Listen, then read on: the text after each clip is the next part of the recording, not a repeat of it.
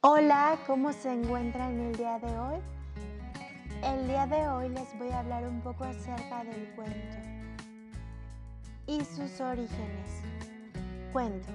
Definitivamente una de las principales características del cuento es que posee una estructura formulada. Los narradores del cuento se inician diciendo generalmente había una vez en un lugar lejano en cambio, en el mundo árabe se dice al inicio de un cuento, un día entre los días o la frase era sé que era. Los cuentos se caracterizan por no tener un sentido determinado y situarse en un contexto imaginario generalmente. Los cuentos no pertenecen al mundo épico. Los cuentos se caracterizan porque se piensa que son infantiles, pero no es precisamente así porque son del saber popular.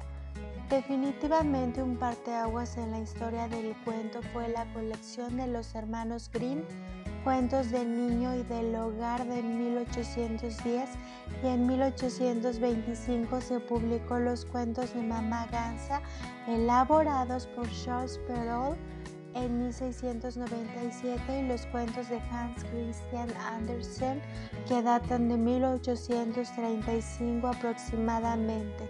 Es importante resaltar que las obras más destacadas de este autor son El patito feo, La reina de las nieves, La sirenita, La pequeña cerillera y Pulgarcita.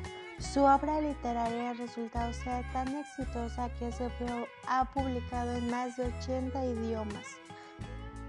Las tradiciones se derivan de un saber comunitario como el cuento.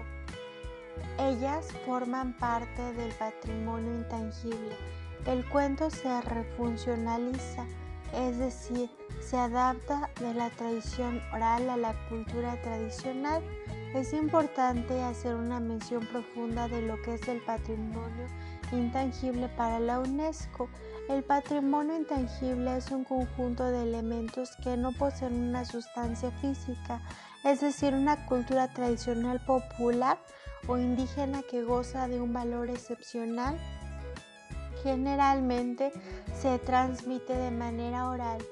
Entre estas categorías destacan saberes, conocimientos y costumbres que tienen su origen en las comunidades celebraciones, rituales, festividades y prácticas de la vida social, formas de expresión, manifestaciones literarias, musicales, plásticas, escénicas, lúdicas, etc.